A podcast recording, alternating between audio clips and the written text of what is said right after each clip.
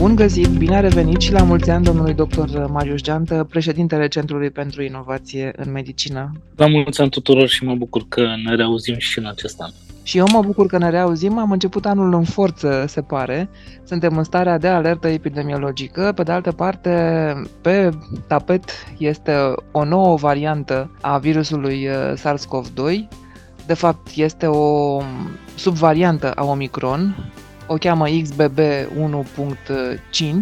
În limbaj mai uh, neacademic se numește Kraken, nu știu de unde vine denumirea asta, dar în orice caz iată avem un cuvânt nou. Prin urmare, domnule doctor Marius Geantă, suntem într-o situație complexă, aș putea spune. Da, o situație complexă, cum de altfel a fost și în 2022, noi știm asta, noi și ascultătorii noștri.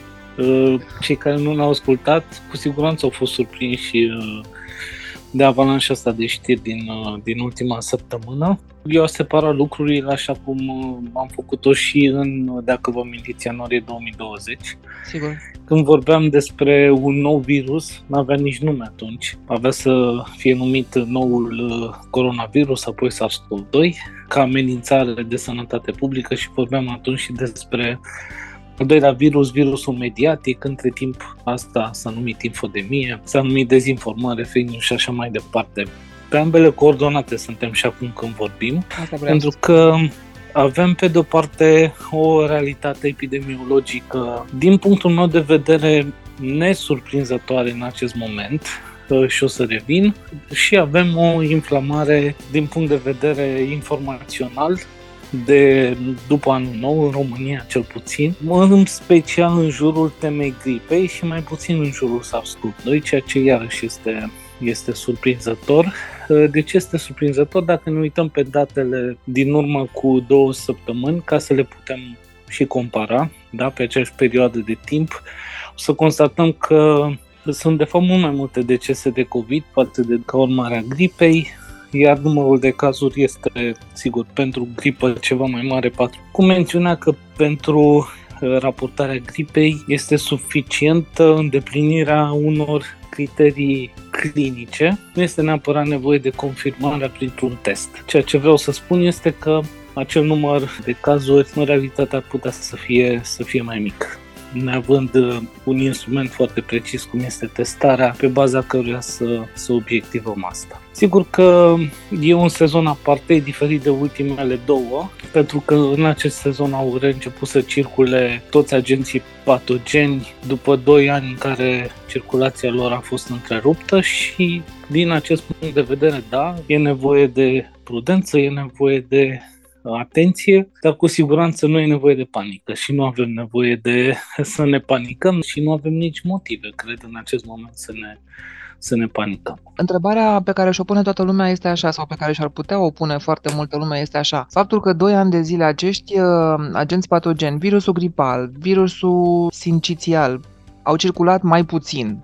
Poate că ar fi circulat, dar mult, mult mai puțin. Iar acum nemai fiind restricții, nemai purtând uh, mască și așa mai departe, ele au început să circule, sunt mai virulente, adică după o pauză, virusul devine mai virulent?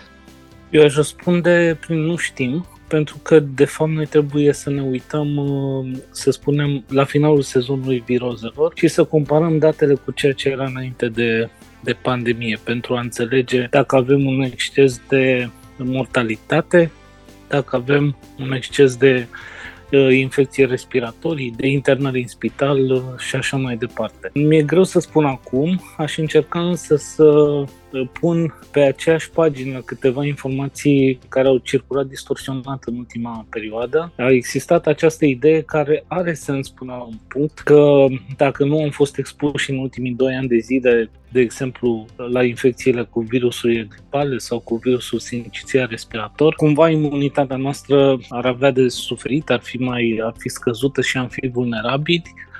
Asta e adevărat până la un punct, pentru că, de fapt, dacă vorbim despre gripă, noi venim după decenii de expunere la diverse tipuri de virusuri gripale, iar expunerea asta care a însemnat pentru fiecare dintre noi a însemnat o infecție aparentă sau poate inaparentă. Fiecare infecție a construit acest zid de apărare imună față de infecțiile gripale și așa se explică și de ce. De fapt, ca urmare a sezoanelor de gripă, chiar și cele mai intense pe care ni le amintim, ele nu produc, nu, nu au efectul devastator pe care l-a avut, de exemplu, pandemia SARS-CoV-2 înainte de apariția vaccinurilor, când practic virusul ajungea într-o populație care nu avea pic de imunitate, neavând o experiență, un contact anterior cu, cu el. Deci această imunitate pe care uh, noi o avem de zeci de ani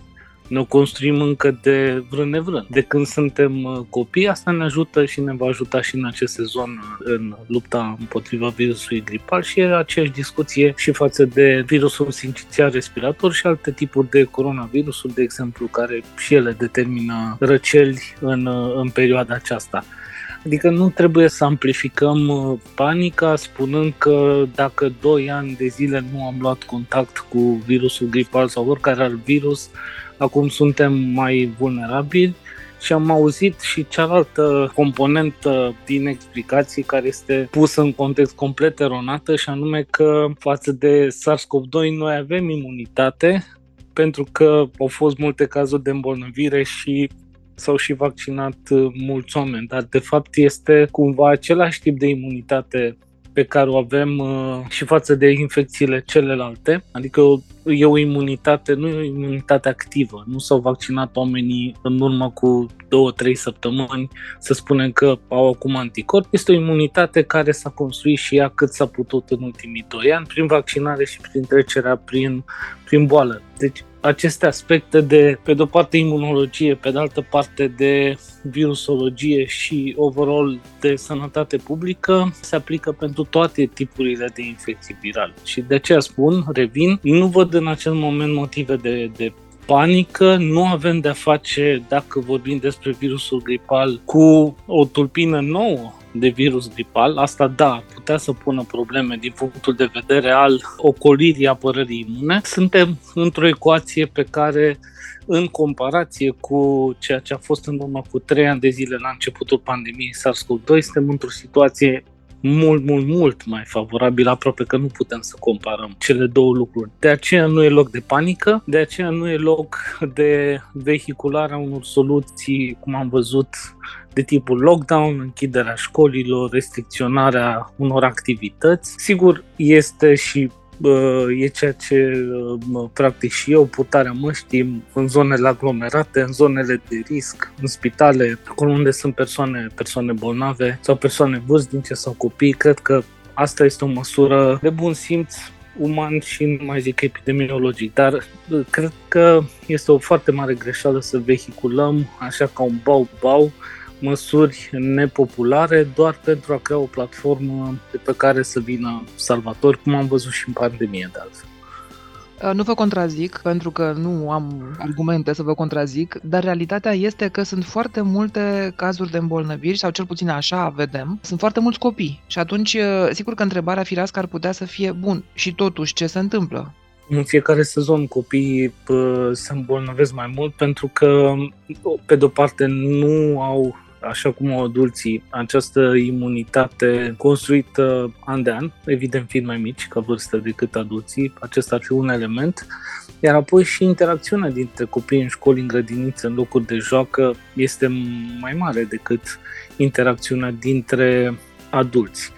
Acestea ar fi explicațiile uh, pentru care sau care ar putea să justifice de ce copiii se îmbolnăvesc mai mult decât uh, adulții în general. Acum, sigur, noi avem niște date care ne arată uh, comparativ cu cei 5 ani pre-pandemici că, într-adevăr, în aceste săptămâni cifrele sunt ceva mai mari. Dar, iarăși, aici intervin în discuție și alți factori. Unul dintre ei este, eu știu, raportarea, grija.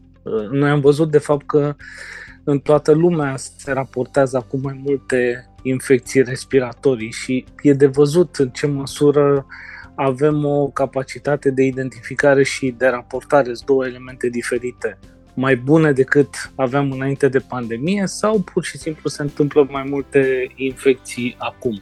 Pe de altă parte, n-aș vrea să ne lăsăm uh, păcăliți de ceea ce vedem de multe ori uh, pe internet sau la televizor, spitale aglomerate, camere de gardă aglomerate, cred că lucrurile trebuie puse în context. De exemplu, contextul sărbătorilor care a presupus că un număr mare de medici de familie au fost în concediu, oamenii nu aveau practic cui să se adreseze altcuiva decât spitalului unității de primiri urgențe. Așa se explică de ce am avut acea aglomerare și dacă vorbim despre contextul european, am văzut știri din, din Belgia unde spitalele și-au restricționat uh, cumva accesul pacienților și-au restrâns activitatea, motivul fiind numărul mare de infecții cu gripă care au apărut la personalul medical.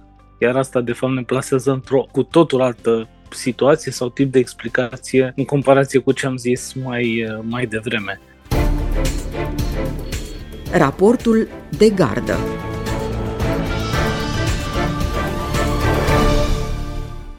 Bun, să ne întoarcem uh, la raportul de gardă la esențial COVID-19 și alte amenințări de sănătate publică, pentru că și raportul de gardă se uită inclusiv la situația actuală, din perspectiva, iată, a virusului respirator uh, sincițial. Și scrie raportul de gardă că um, sunt în curs de aprobare în acest an, 2023, două vaccinuri pentru virusul respirator sincițial. Este virusul care dă aceste viroze mai cum să le spunem, mai ușoare, mai blânde sau mă rog.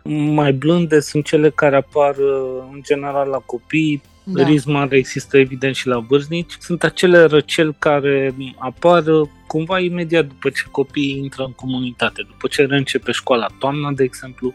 Cam da. acestea sunt primele tipuri de de infecții care apar, virusul sincițial respirator e un virus care în cărțile de virusologie și de microbiologie e cumva trecut așa la și altele, în sensul în care nu pune probleme grave de sănătate la nivel individual, dar uh, cumulat acest efect este important din punct de vedere social și economic. Copiii, de exemplu, trebuie să stea acasă, trebuie să fie însoțiți de adulți, adulții nu mai pot munci în acea perioadă și am văzut că asta produce în mod evident un, uh, un impact economic. Deci de aceea are sens vaccinarea împotriva acestui tip de virus. Niciun vaccin nu este disponibil în acest moment. Sunt cele două vaccinuri aflate în studii clinice și într-adevăr este așteptată autorizarea pentru anul 2023 E foarte important de văzut ca urmare a autorizării uh, care va fi indicația precisă.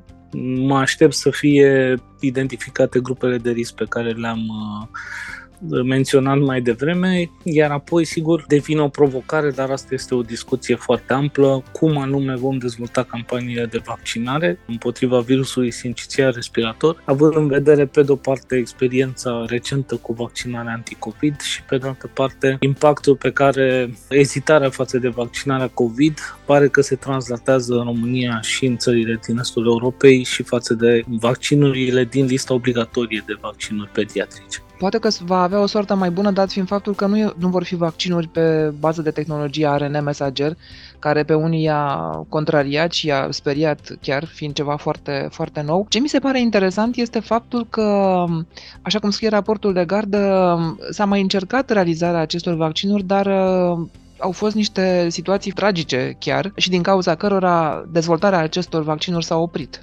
istoria dezvoltării vaccinurilor merge de la vaccinurile cu virus viu, virus viu atenuat, virus inactivat, și acum vorbim despre platformele acestea avansate, moderne, care nu presupun manipularea virusului, iar cazurile menționate, într-adevăr, tragice, au legătură cu, de fapt, aceste versiuni inactivate ale virusului care au fost folosite pentru vaccinurile respective. Acum, uh, vaccinurile despre care, despre care vorbim, într-adevăr, au fost dezvoltate de dinainte de pandemie, deci sunt câțiva ani, ani buni de, de studii. Acesta este un lucru important. Probabil că pandemia a adus elementul de oportunitate, aducând subiectul bolilor infecțioase din nou sus uh, pe, pe agenda, iar această oportunitate de fapt se traduce într-o prioritizare a fondurilor, studiile acestea costă, pe de o parte și pe de altă parte cred că a fost identificată astfel și o nevoie pe piață, nevoia fiind reprezentată de oamenii copii sau vârstnici sau de ce nu adulți, care își doresc să treacă mai ușor peste perioadele cum sunt toamna și iarna, în care aceste infecții sunt frecvente și să ajungem uh, și la motivul de îngrijorare pentru unele țări. Noua subvariantă a Omicron, XBB 1.5, spuneam că o cheamă Kraken, care într-adevăr uh, pare să fie cea mai transmisibilă subvariantă Omicron detectată până acum, după cum declara pe 4 ianuarie într-o conferință de presă epidemiologul senior al Organizației Mondiale a Sănătății și după cum notează și raportul de gardă. Cât de îngrijorați trebuie să fim? Ca și până acum, chiar dacă vorbim despre o variantă care se transmite mai repede decât oricare, asta de fapt noi am spus și a fost adevărat pentru fiecare nouă variantă care a apărut de la alfa încoace și care a produs probleme de sănătate publică, fiecare avea această caracteristică, transmisibilitatea uh, mai mare. A fost valabil și pentru variantele de la BA1 la BA5 care au, au circulat anul, uh, anul trecut în diverse teritorii. De altfel și această variantă XBB.1.5 este tot o uh, variantă, o subvariantă din marea familie Omicron. Aș spune două lucruri. Unul dintre ele este că mm, atenția asupra acestei variante a fost cumva direcționată de situația epidemiologică din China, pe de-o parte. Pe de altă parte, a spune că, din păcate, în 2022, uh, inclusiv Centrul European pentru Controlul Bolilor, dar și multe state, au redus mult motoarele în privința uh, supravegherii circulației virusului SARS-CoV-2, în privința raportării. Avem din ce în ce mai puține date, asta pentru a pune lucrurile în, uh, în context. Dar revenind la subiectul China, acolo, sigur, China a renunțat la abordarea zero COVID, prin care timp de 3 ani și-a propus practic să elimine virusul. În momentul în care virusul circulă atât de repede în celelalte teritorii, în afara Chinei, este evident că o astfel de politică nu poate să funcționeze din punctul de vedere al sănătății publice și are un impact economic și social uh, serios. Numai că această schimbare a politicii uh, zero COVID de intervenție în China uh, către o abordare așa cum am văzut în restul lumii, practic, cu mai puține restricții și cu supravegherea circulației virusului, a produs neîncredere în lumea vestică, o neîncredere care e bazată pe istoria recentă, ne amintim ce a fost la începutul, la începutul pandemiei, cât de puține date au venit și cât de târziu totuși din China, numai că acum ă, această îngrijorare, cel puțin pe datele pe care le avem, nu are momentan un, un obiect, în sensul în care îngrijorarea cea mai mare este ca nu cumva din China să plece în restul lumii o variantă uh, care să producă, să aibă un efect devastator și neanticipabil. Din ce știm până acum din uh, analiza de pe platforma GSAID, sunt 68 de variante care circulă în China, toate sunt deja prezente și în, uh, în Europa sau în Statele Unite, deci din acest punct de vedere este puțin probabil ca o variantă care acum este în China să producă în perioada imediat următoare probleme de sănătate publică în uh, vestul Europei sau uh, în Europa în general sau în Statele Unite, dar asta nu înseamnă că uh, această expunere a unui număr mare de oameni la virus într-o perioadă scurtă de timp în China, cum se întâmplă acum, asta sigur are potențialul de a genera noi variante ale virusului și aici deci abia cred că trebuie să fim foarte concentrați în a fi capabili să identificăm aceste noi variante odată ce ele apar. N-aș vrea să reiau discuția uh, pentru că noi tot purtăm de 2 ani de zile asupra importanței sistemelor de supraveghere genomică a circulației virusului. Noi nu avem așa ceva în România, căutăm doar ce știm că există, așa încât probabil că dacă vor apărea variante noi, o să aflăm tot din uh, din uh, raportările din alte țări, cum este cazul acestei variante XBB 1.1.5, care a devenit uh, dominantă în Statele Unite. Geneza ei este din câte se pare, tot în Statele Unite, în statul New York și fiind varianta care se transmite cel mai repede, am văzut de atâtea ori că e doar o chestiune de timp până când va deveni dominantă în toate țările care au și capacitatea să o pună în evidență și să urmărească această, această dinamică. Raportul de gardă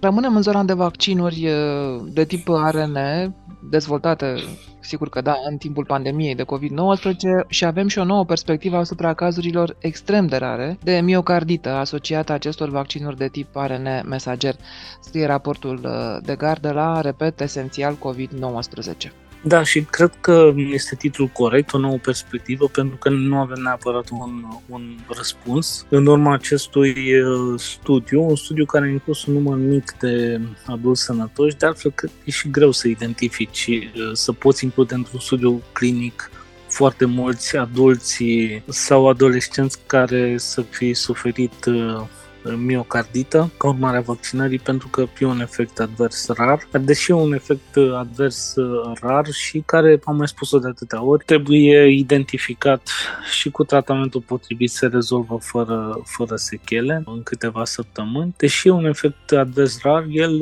în continuare exercită interes științific, trebuie să fie identificată cauza, mecanismul prin care se întâmplă acest fenomen. Studiul despre care vorbim ne aduce o informație în plus și anume că în sângele celor care au dezvoltat uh, miocardită, spre deosebire de sângele celorlalți, s-a identificat uh, proteina spike, ea a fost detectabilă. Această constatare ne-ar conduce cumva pe noi către ideea că avem de-a face cu un biomarker mai degrabă, adică un uh, indicator biologic capabil să pună în legătură vaccinarea cu un posibil caz de pericardită sau de miocardită. Nu sunt înțelese încă și eșantionul este mic, implicațiile dacă proteina spike este ea cauza miocarditei, dacă sunt alte mecanisme, da, pentru asta este nevoie de, de alte studii. Nu mi s-a părut interesantă această știre tocmai pentru a arăta nivelul de uh, detaliu și preocuparea în continuare a lumii științifice de a înțelege pe deplin uh, efectele vaccinurilor și în special ale vaccinurilor bazate pe ARN mesager în viața reală. Detaliile sunt pe raportul de gardă. Mai sunt două știri asupra cărora ne oprim uh, astăzi. Iată,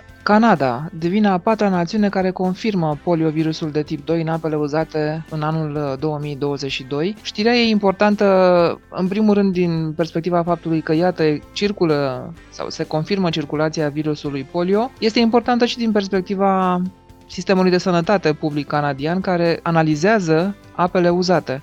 Și noi am tot vorbit despre acest lucru, despre cât de util ar fi să facem analiza apelor uzate din spitale, din în general, pentru că am putea depista și am putea face niște uh, și predicții, dar și niște, am putea lua și niște măsuri. Într-adevăr, predicții și pe baza predicțiilor uh, intervenții foarte uh, țintite pe anumite, vorbeam la un moment dat, că prin analiza apelor uzate s-a putut identifica până la nivel de scară de bloc originea pentru virusul respectiv, dacă mi-am bine, cred că era vorba chiar despre SARS-CoV-2.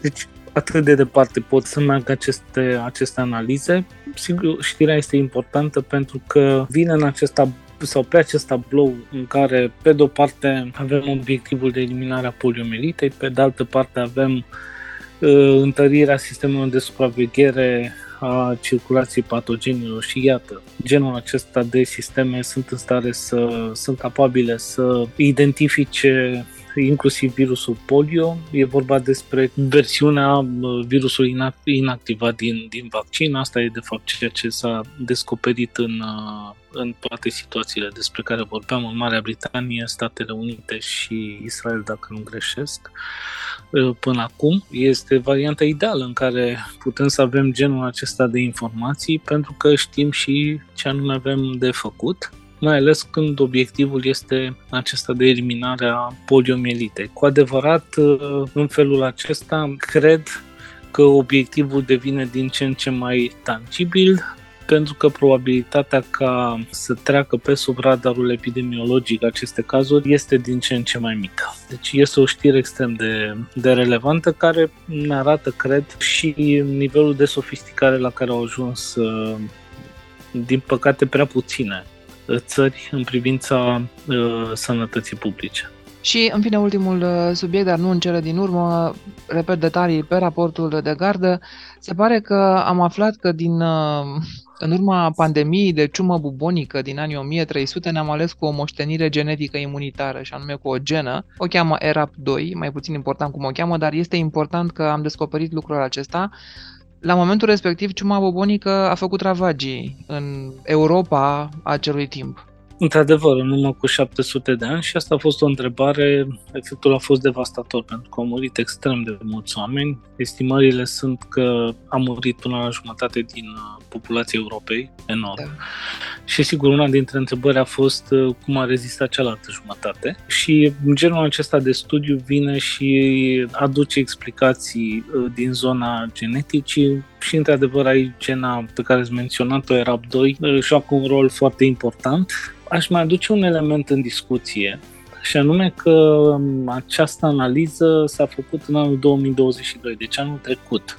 A fost secvențiat materialul genetic provenind din oasele celor care au decedat în timpul pandemiei de ciumă bubonică, ceea ce ne spune nouă, iarăși, ne vorbește despre efectul acesta de catalizator pe care l-a avut pandemia, odată pentru uh, zona sănătății publice, pentru bolile infecțioase și, pe de altă parte, cred că încă o dată susține o idee pe care am menționat-o de foarte, foarte multe ori, și anume că secvențierea genomului ca tehnică a ajuns la maturitate chiar înainte de începutul pandemiei și datorăm foarte mult acestei, acestei tehnici. Tehnica fiind ulterior folosită, iată, în 2022 și pentru a înțelege ce s-a întâmplat uh, la acel moment, de ce unii oameni au murit, de ce mă bubonică, de ce alții au, uh, au rezistat și cum această modificare s-a transmis către supraviețuitori și că se transmite și către urmașii supraviețuitorilor respectivi. E genul de informații extrem de, de interesant. Am citit în ultima perioadă